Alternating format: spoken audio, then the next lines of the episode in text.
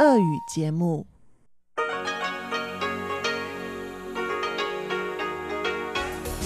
В эфире Международное радио Тайваня. Здравствуйте, дорогие друзья! Вы слушаете Международное радио Тайваня. В студию микрофона Чечена Кулар.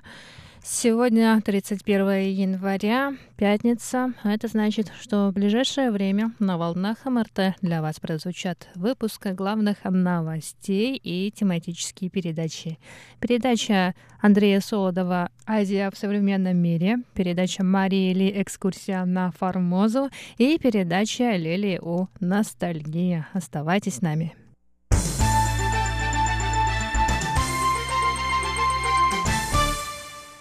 Итак, главные новости этого дня. Центр эпидемического контроля сообщил вчера, 30 января, о новом случае заражения коронавирусом 2019 NCOV у человека, не посещавшего Китай. Девятым человеком с подтвержденным заболеванием стала женщина, супруг которой вернулся из Уханя 12 января. Сообщается, что мужчина вернулся на остров с кашлем, но без повышенной температуры. Поэтому эпидемиологам не удалось диагностировать вирус сразу. Так как болезнь у него протекала достаточно легко, он выздоровел быстро. Представитель Центра эпидемического контроля Джон Женщан сказал, что специалисты ищут тех, с кем мужчина контактировал после возвращения из Уханя. Джон добавил, что из-за относительно легкого течения болезни от этого мужчина можно было заразиться после 15 минут тесного контакта. Состояние его супруги стабильно. К настоящему моменту все 9 человек, заразившихся коронавирусом, идут на поправку. Первичный анализ первого из них не показал наличие вируса. Если второй анализ также не покажет вирус, он будет выписан из больницы.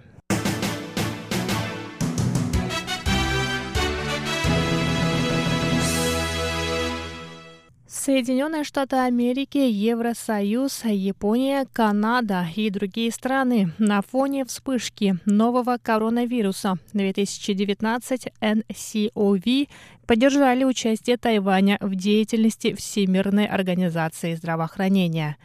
Министерство иностранных дел Китайской республики Тайвань заявило 31 января, что распространение вируса по всему миру говорит о необходимости участия всех стран в международных противоэпидемиологических мероприятиях. В МИДе сообщили, что Евросоюз поощряет активные действия Тайваня в борьбе против распространения вируса. Президент Китайской республики Тайвань Цай Инвэнь накануне опубликовала пост с благодарностью за поддержку.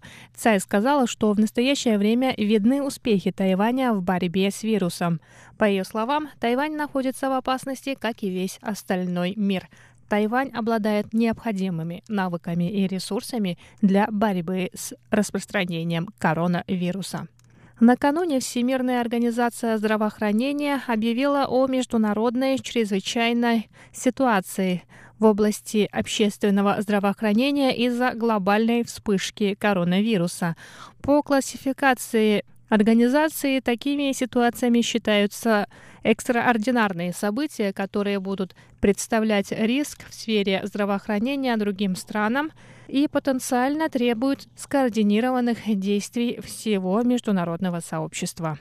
Однако Всемирная организация здравоохранения не рекомендует странам вводить ограничения на поездки и передвижение товаров, в том числе и в отношении Китая.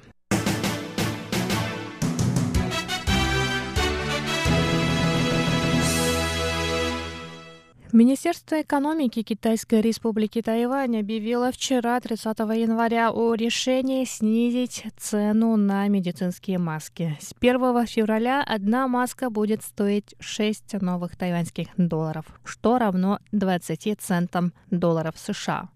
Ранее правительство установило цену за одну маску в районе 8 новых тайваньских долларов.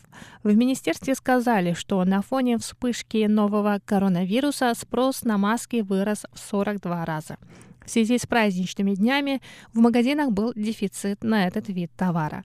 В настоящее время на Тайване производится 4 миллиона масок в день. Правительство закупает всю продукцию и распределяет ее среди сотрудников эпидемических центров, больниц и аптек. Оставшаяся часть 2 миллиона развозится по четырем крупным ритейлерам.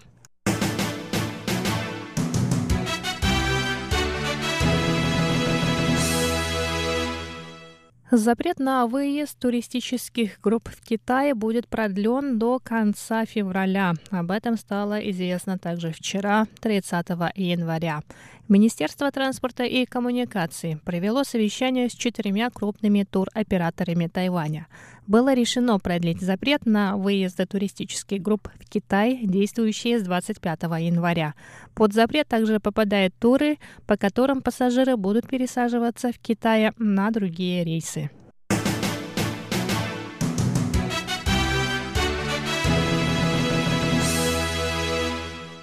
Министерство культуры Китайской республики Тайвань сообщило 30 января о переносе Тайбэйской международной книжной выставки на май. Выставка должна была открыться 4 февраля, но из-за вспышки нового коронавируса 2019 NCOV было решено ее перенести. Она пройдет с 7 по 12 мая.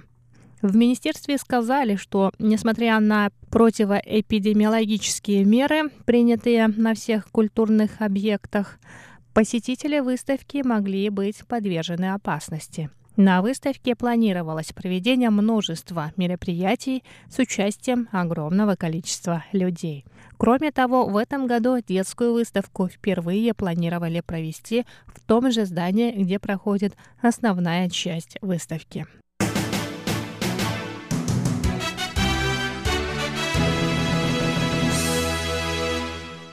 Это были главные новости 31 января. И в завершение новостного выпуска немного цифр. Количество заболевших коронавирусом 2019 NCOV по всему миру достигло 9821 человека. По информации на полночь 31 января в Китае всего заболело 9694 человека и а от этого вируса погибло уже 213 человек. Дорогие друзья, на этом я завершаю выпуск новостей. Оставайтесь с нами на волнах МРТ и берегите себя и своих близких.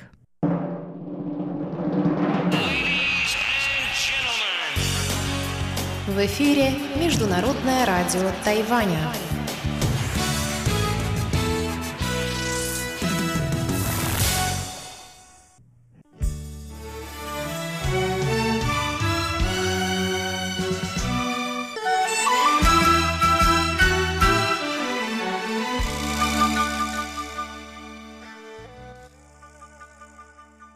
Здравствуйте, дорогие слушатели Международного радио Тайваня. В эфире еженедельная передача из рубрики «Азия в современном мире». У микрофона ведущий передачи Андрей Солодов. В середине января в Москве прошли консультации министров иностранных дел и обороны России и Турции с обеими сторонами конфликта в Ливии – Результаты переговоров нельзя назвать чрезмерно успешными. Глава правительства национального согласия Ливии Фаез Сарадж и лидер ливийской народной армии Халифа Хафтар отказались от встречи друг с другом, а фельдмаршал не стал подписывать итоговое соглашение по перемирию, попросив дополнительное время на раздумья. Тем не менее, в российском МИДе заявляют о наличии прогресса в ливийском процессе. Сегодня, дорогие друзья, хотел бы предложить вашему вниманию передачу, тема которой в очередной раз связана с весьма острой внутриполитической ситуацией в Ливии – Итак, наша тема сегодня – перспективы военно-политического урегулирования ливийского кризиса.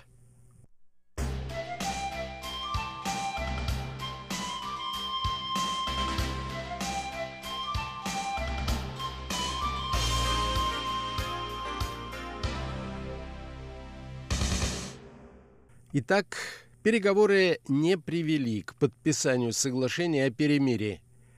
Фельдмаршал попросил время, чтобы решить, подписывать документы или нет.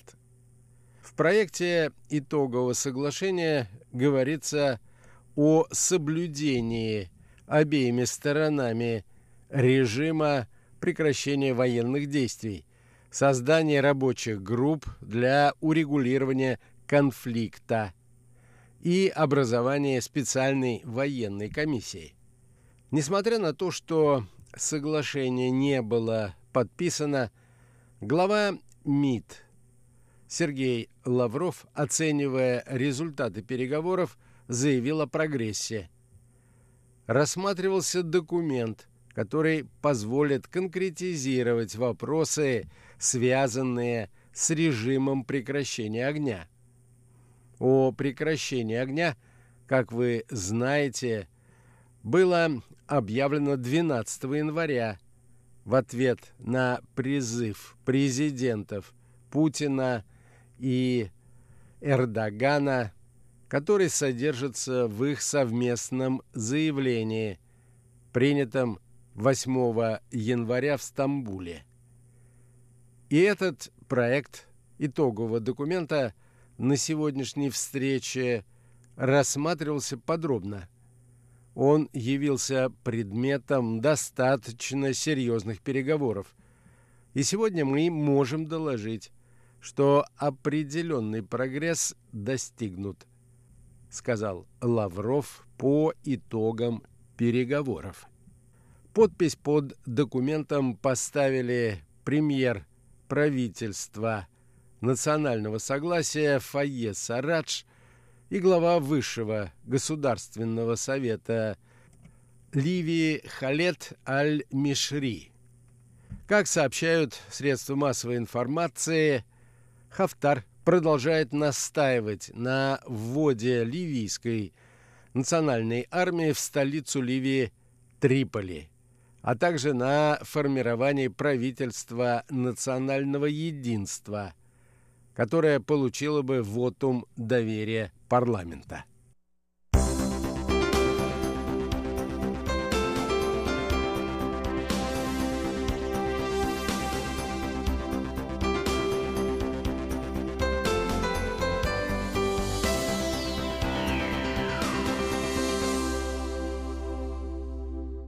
В то же время Сарадж настаивает на отводе войск ливийской национальной армии на позиции по состоянию на 4 апреля 2019 года, когда было объявлено о начале наступления войск Хафтара.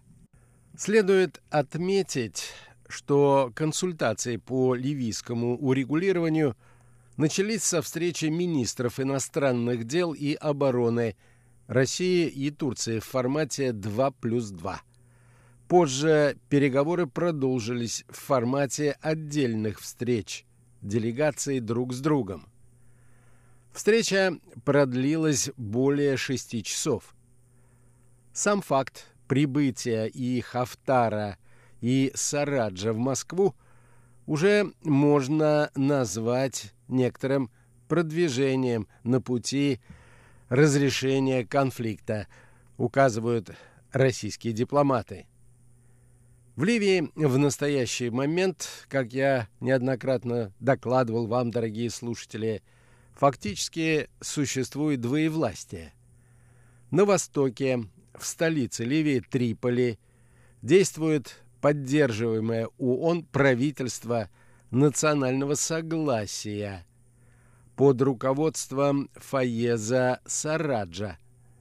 Однако парламент и кабинет министров, поддерживаемые ливийской национальной армией и ее главой, фельдмаршалом Халифой Хафтаром, не признают эту власть и контролируют западную часть Ливии.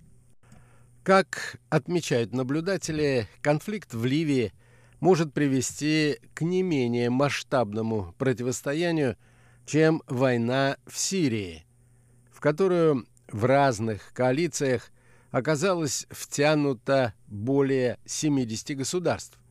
Дело в том, что за противоборствующими сторонами стоят важные региональные и мировые центры силы.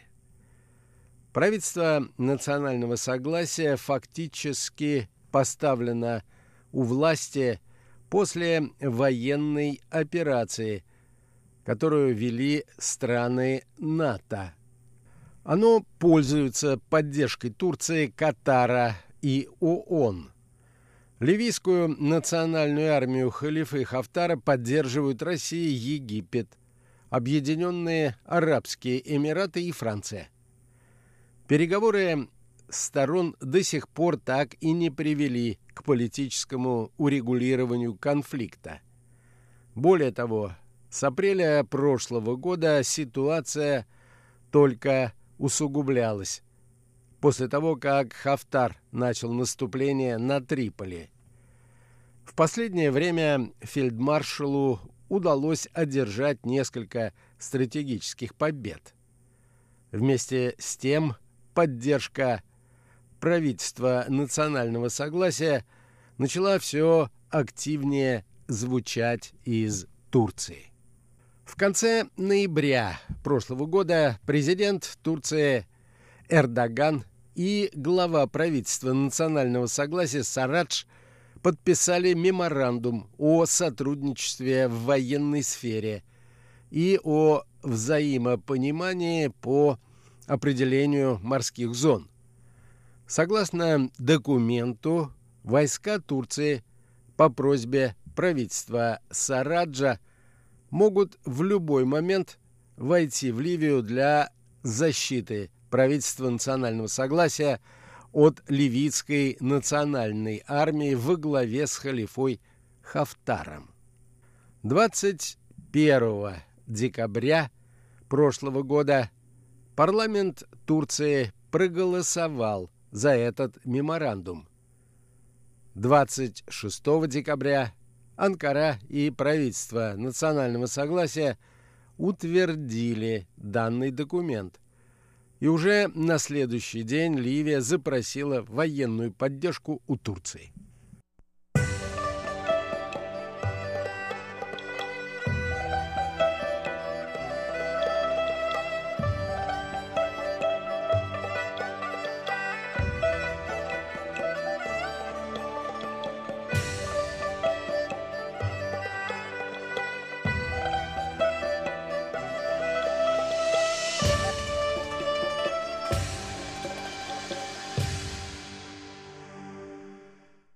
После того, как в январе турецкий парламент возобновил работу, было принято решение удовлетворить просьбу правительства национального согласия.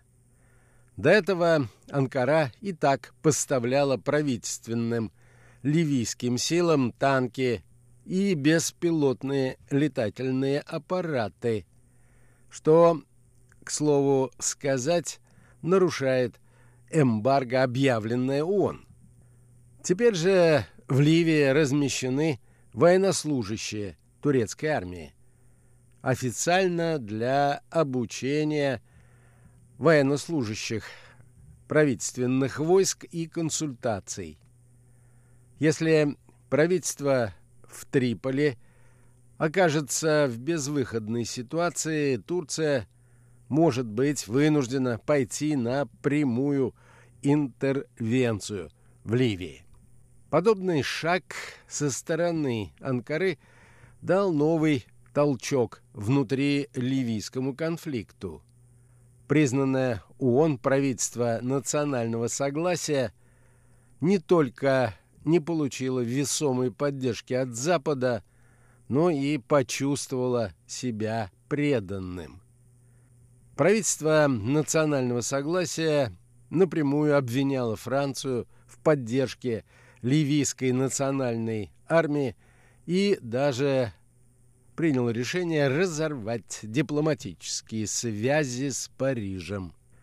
Сам Эрдоган 11 января также обвинил Францию в поставках оружия в Ливию. Не пришла помощь и из Италии, европейской страны, которая наиболее заинтересована в урегулировании ситуации, так как из-за своего географического положения Италия ощущает на себе последствия затянувшегося конфликта в виде потоков ливийских беженцев.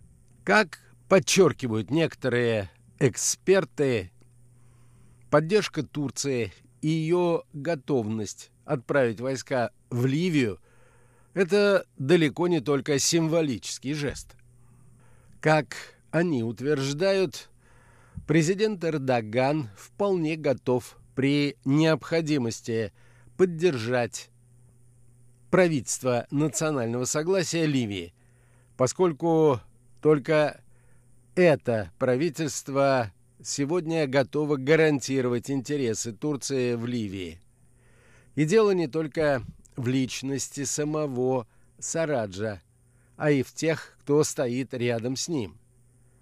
Ясно, что если турки не поддержат сегодня Сараджа как представителя политического ислама или, попросту говоря, исламиста, завтра от турок отвернутся многие из союзников в регионе. По этой причине Эрдоган не хочет идти на политические уступки, делая вид, что якобы ничего особенного и не происходит. При любом развитии ситуации турки хотят заставить все мировое сообщество признать правительство национального согласия во главе с Сараджем в качестве единственной легитимной политической силы. Ради этого, указывают наблюдатели, Анкара может пойти на многое, а если и потребуется, не исключен и прямой конфликт с Россией.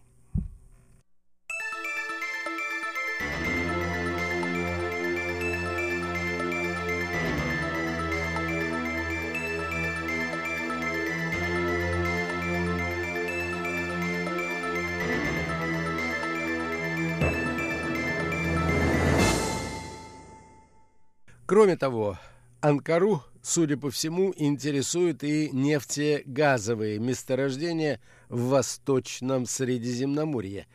Таким образом, делая ставку на Сараджа, Турция защищает свои внешние экономические интересы.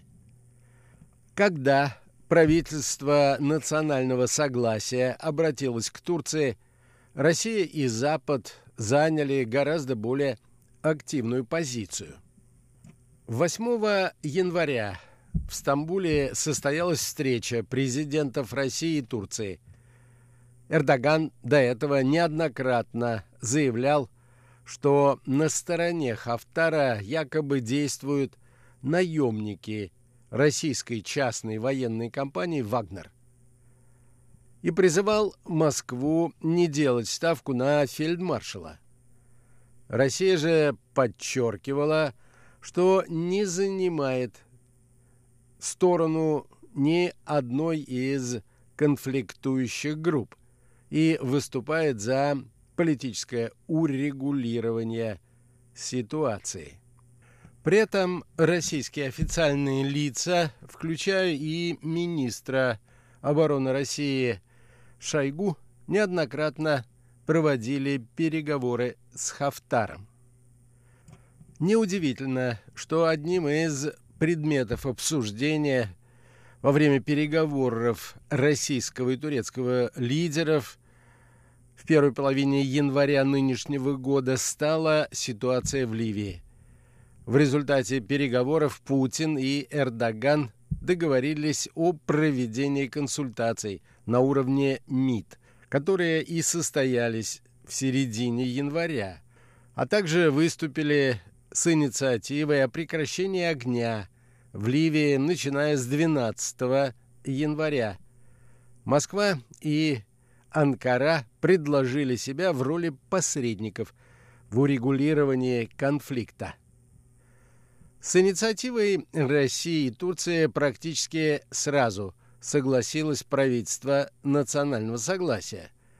А вот ливийская национальная армия приветствовала посредничество России и проигнорировала стремление Турции также сыграть роль посредника.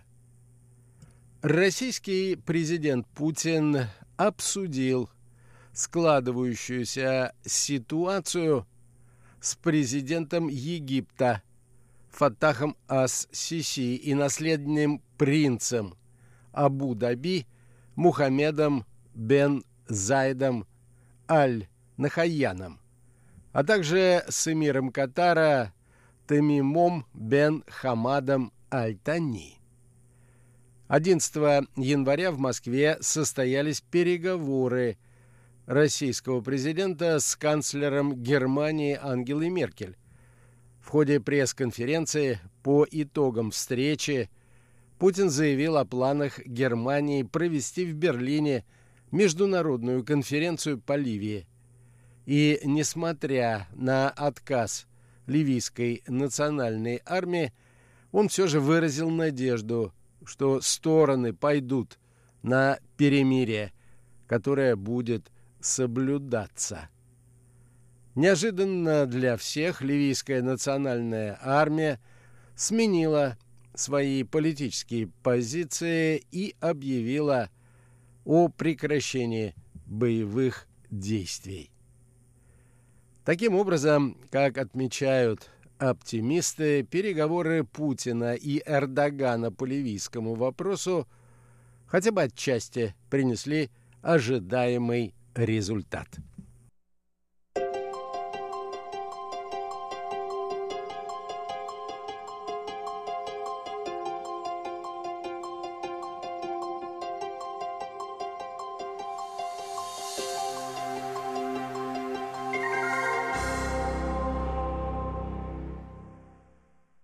На этом, дорогие друзья, позвольте мне завершить очередную передачу из рубрики «Азия в современном мире».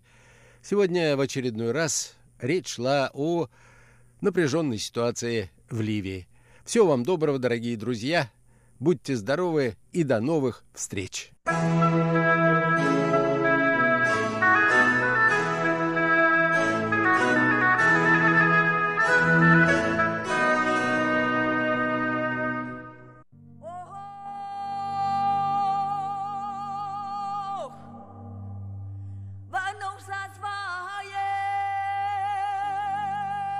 Экскурсия на Формозу.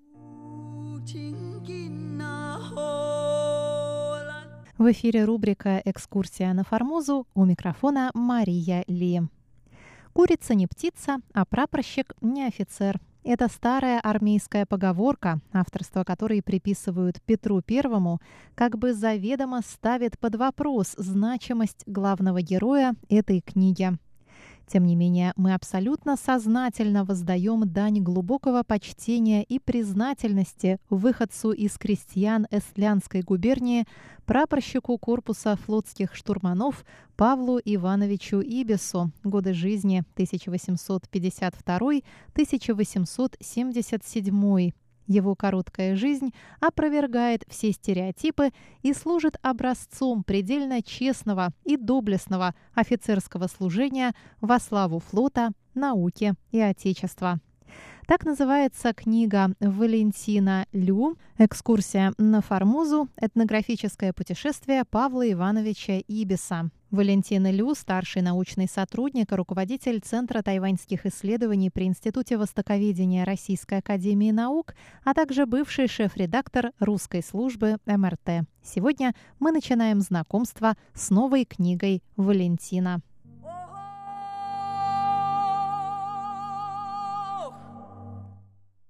Настоящие офицеры, пишет Валентин в предисловии к своей книге, вырастают из хороших кадетов, гардемаринов, кондукторов, прапорщиков и мичманов – Буквально все прославленные русские мореплаватели, обеспечившие России надежный выход в мировой океан в XIX веке, начинали свою службу отнюдь не с адмиральских эполет, поднимаясь к командованию судами, эскадрами и флотами от самых низших военных чинов. 33-летний Иван Федорович Крузенштерн уходил в 1803 году в первую русскую кругосветную экспедицию на шлюпах «Надежда» и «Нева» в звании капитан-лейтенанта. Лишь через 10 лет он был избран членом Академии и научных обществ четырех стран Европы, а еще через 13 лет, в 1826 году, получил звание контр-адмирала. В 1866-67 годах 18-летний гардемарин корпуса флотских штурманов Степан Осипович Макаров, годы жизни 1848-1904, принял участие в первом кругосветном плавании корвета «Аскольд», совершив на нем обратный переход из Нагасаки в Кронштадт. Лишь через 32 года, в 1890 году, Макаров был произведен в контр-адмиралы, а в 1904 стал командующим Тихоокеанской эскадрой. 36-летний командир Аскольда Павел Петрович Тыртов IV, годы жизни 1836-1903, в экипаже которого Павел Ибис участвовал во втором кругосветном плавании корвета, уходил в это плавание капитан-лейтенантом. Начав службу младшим мичманом, он прошел все ступени. В 1886 году произведен в контр-адмиралы, в 1896 назначен управляющим морским министерством и членом Государственного совета, а в 1901 получил звание адмирала. Эстонец Федор Яковлевич фон Брюмер, живший с 1819 по 1889, под началом и опекой которого Ибис служил на флагманском корвете «Аскольд», тоже начинал службу 17-летним гардемарином. Через 35 лет, в 1871 году, Брюмер был произведен в контр-адмиралы, а в 1873-75 годах успешно командовал Тихоокеанским отрядом русских военных судов. Думается, продолжает Валентин, что при своих незаурядных способностях и личных качествах Павел Ибис также вполне мог стать известным морским офицером, ученым или писателем, даже несмотря на самое низкое крестьянское происхождение. К сожалению, ранняя смерть молодого штурмана оборвала все эти перспективы. Но за свою короткую жизнь Павел Ибис успел совершить два больших и очень неординарных дела – четырехлетнее кругосветное плавание и двухмесячное этнографическое путешествие или экскурсию на Формозу.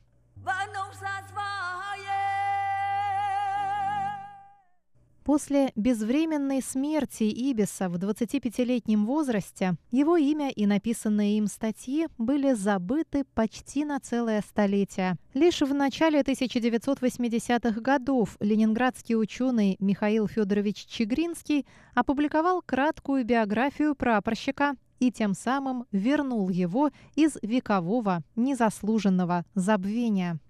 Сегодня имя Павла Ибиса хорошо знакомо исследователям истории Тайваня в России, Америке, Европе и на самом острове.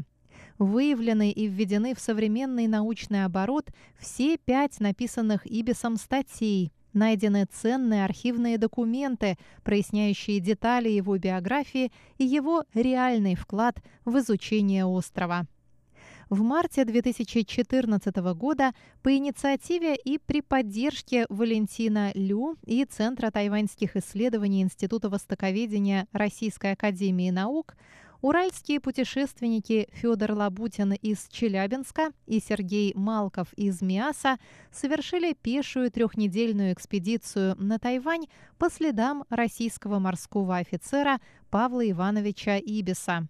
По окончании экспедиции член Союза фотохудожников Сергей Малков создал впечатляющую визуально-текстовую экспозицию «Возвращение на Формозу» 1875-2014 «Незабытые герои» по следам российского морского офицера Павла Ибиса.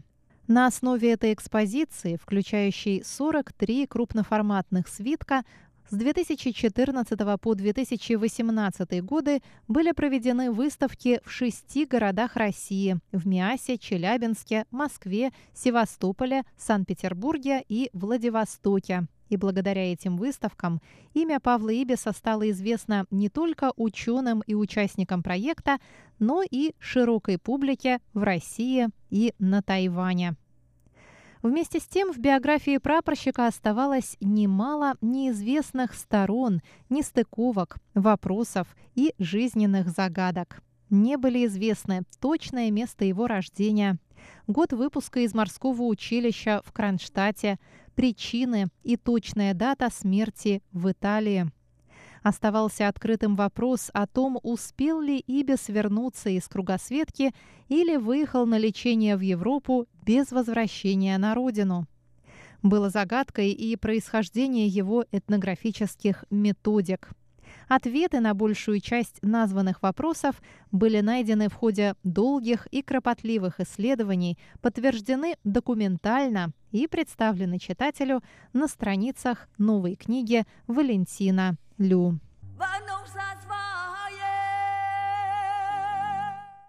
Книга состоит из двух частей. Первая часть содержит исследования, а во второй помещены все пять статей Павла Ивановича Ибиса с выборочными комментариями.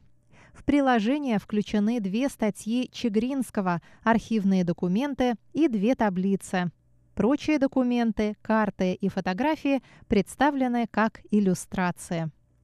Цель книги, пишет Валентин, показать через судьбу одного юного морского офицера реальную роль военных востоковедов, как выдающихся представителей русской интеллигенции в изучении стран и народов Азии.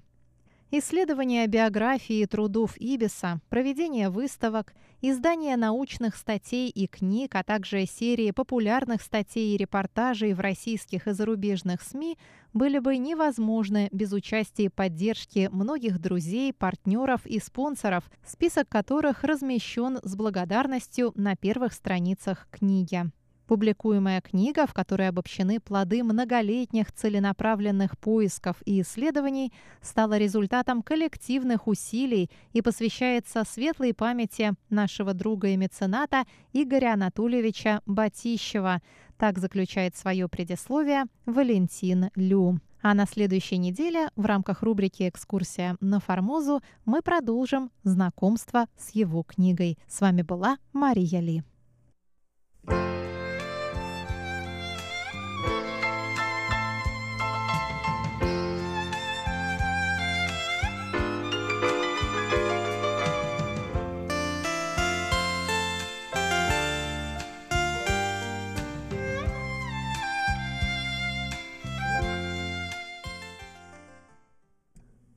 Здравствуйте, дорогие друзья! В эфире Международное радио Тайваня.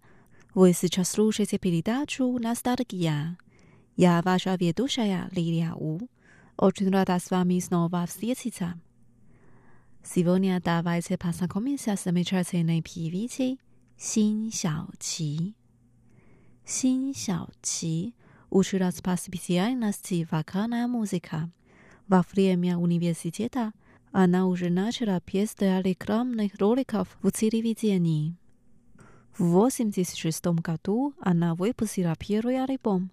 Ее назвали «Ляо Шан Гэ Хо» – «Королева, которая лечит раны», так как ее слушатели считают, что ее голос исцеляет их сердца. Давайте послушаем ее песни.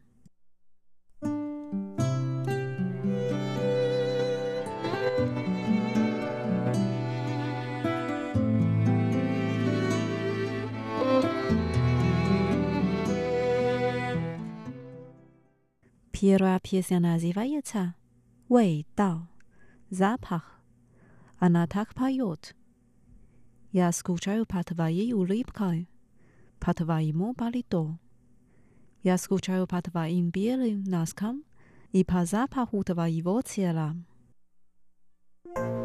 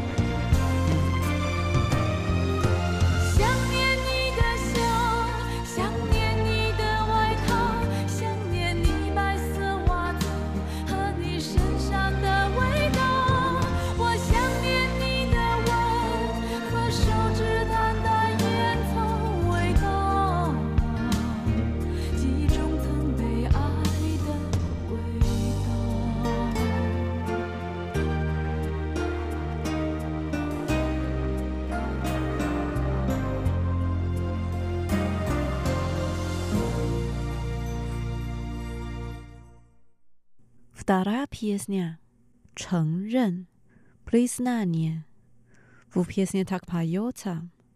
Конечно, я не ненавижу тебя, никогда не обижалась и пытаюсь не скучать по тебе. Хотя ты был моим единственным, я смогу забыть себя за два-три года.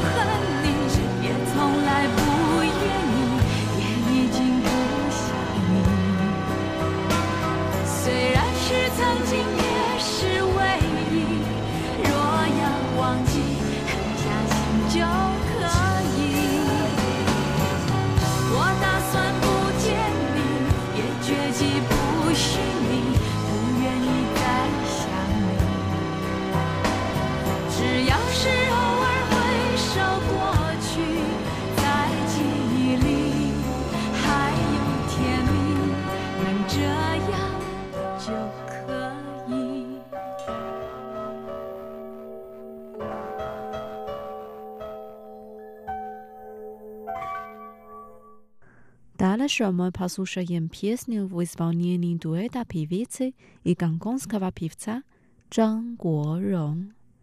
Piosenka nazywa się Shen Qing Xiang Yong. A pijacja z głębokimi czuwami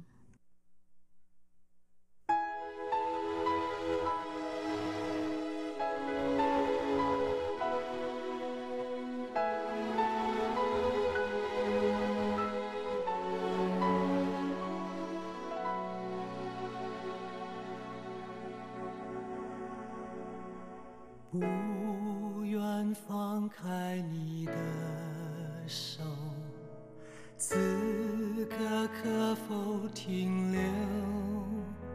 爱的乐章还在心中弹奏今夜怎能就此罢休我的感受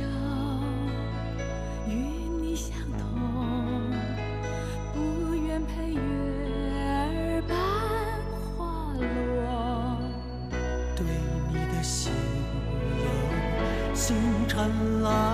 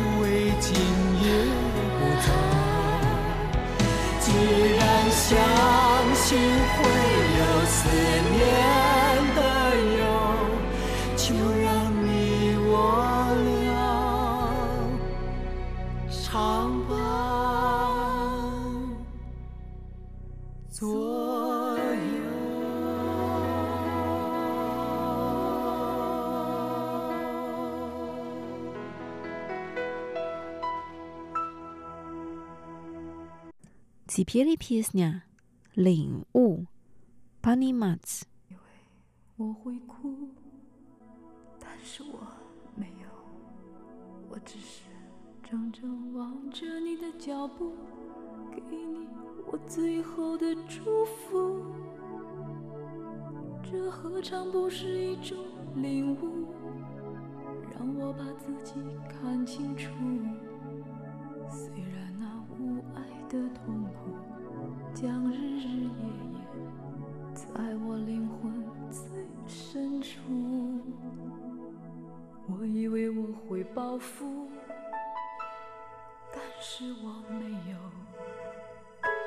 当我看到我深爱过的男人竟然像孩子一样无助这何尝不是一种理看清楚，本来是奢侈的幸福，可惜。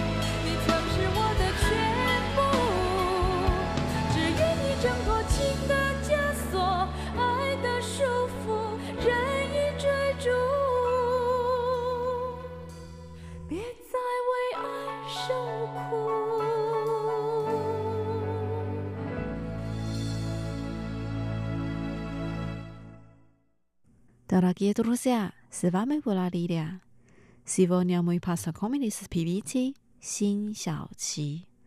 Все этим вся через неделю. Жаль вам хорошего настроения. Пока. Вы шанрен, не тема рэсин таги во шанхэ. Ни рэн хэ ку вэй на ни рэн. Вомэн и ян вэй ай тэн по цай хонгчэн. 飘忽情缘总是太作弄人，我满怀委屈，却提不起恨。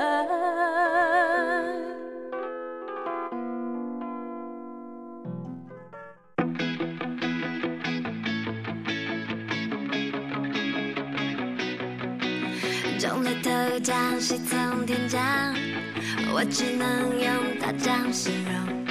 第一场看到你就吃饱了。啊。